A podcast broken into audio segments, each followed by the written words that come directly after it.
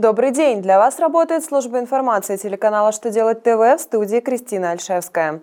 В этом выпуске вы узнаете Как списать безнадежную дебиторку, выраженную в условных единицах?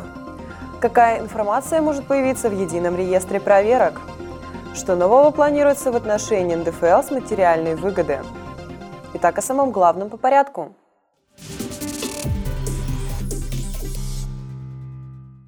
Минфин разъяснил, как учесть в налоговых расходах безнадежную дебиторскую задолженность, если она выражена в условных единицах, то есть в иностранной валюте. В частности, когда списывается задолженность ликвидированного должника.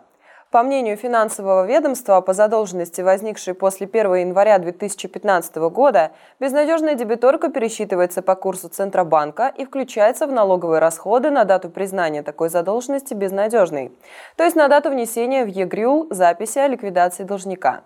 В этот же момент во внереализационных расходах или доходах налогоплательщику следует учесть курсовую разницу. Если же задолженность образовалась до 2015 года, то сумма дебиторки учитывается в расходах в размере, сформированном в учете. При этом доходы или расходы в виде суммовой разницы у налогоплательщика не возникают.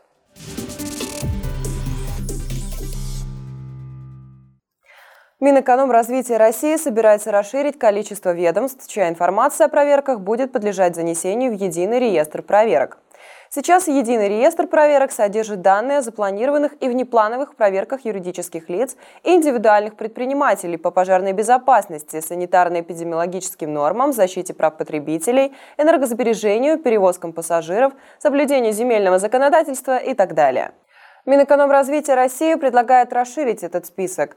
По мнению ведомства, в реестр необходимо заносить сведения о проверках проводимых – ФАС России при рассмотрении дел о нарушении антимонопольного законодательства, Минюстом России при осуществлении проверок в сфере нотариата, органами государственного контроля в отношении региональных и муниципальных органов власти.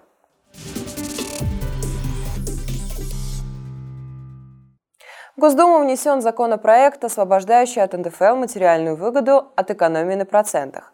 По мнению инициаторов изменений, получение налогоплательщикам кредитов у лиц, не являющихся взаимозависимыми по отношению к нему, не должно налагать на такого налогоплательщика дополнительных финансовых обременений.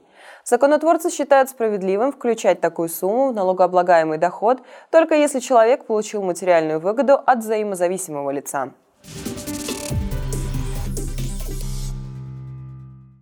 На этом у меня вся информация. Благодарю вас за внимание и до новых встреч!